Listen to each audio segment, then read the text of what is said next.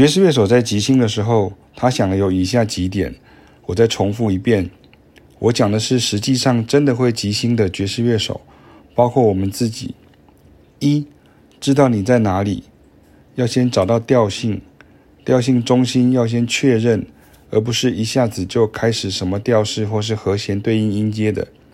像这一首《All the Things You Are》就比较特殊，它是爵士乐当中会有五个调性的曲子。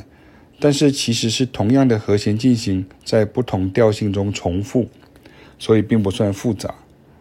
二、差异化，找出和弦与和弦之间的差异，再凸显那些差异，然后在异同之间让即兴的 ID 进行下去。三、轻舟已过万重山，也会找出和弦与和弦之间的相同点，然后跟第二点交替运用。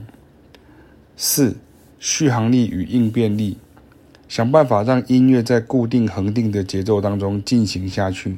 曲子越熟，就越有本钱玩音乐，譬如节奏上的切分以及跟乐手的互动等等。五、真正从经验值上累积，对于趋近音、常见爵士语汇、爵士乐手真正的想法、蓝调的使用等等的熟稔。谁真的会即兴，谁真的不会即兴，其实我都看得出来，也听得出来，功力深浅还是有差的。要会玩音乐，要会玩爵士乐，就要懂得怎么玩，而不是一直看说明书或是看别人玩。现在学生如果想跟我学习的时候，我都会问他：你是真心的想让自己的声音跟爵士大师更接近，还是你只是体验一下好玩而已？我知道有些人是很功利的，他会想说，就是想要在流行音乐里面即兴插个音、炫个技而已。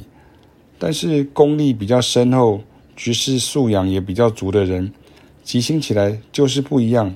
学习者必须先认清这一点。还有，也不要太相信影片、表格或者是大纲，或是迷信教材。找个真正会教的老师，跟你一起跑步。一起运动，你才有真正学会的可能。你需要的是爵士教练，而不是爵士大师。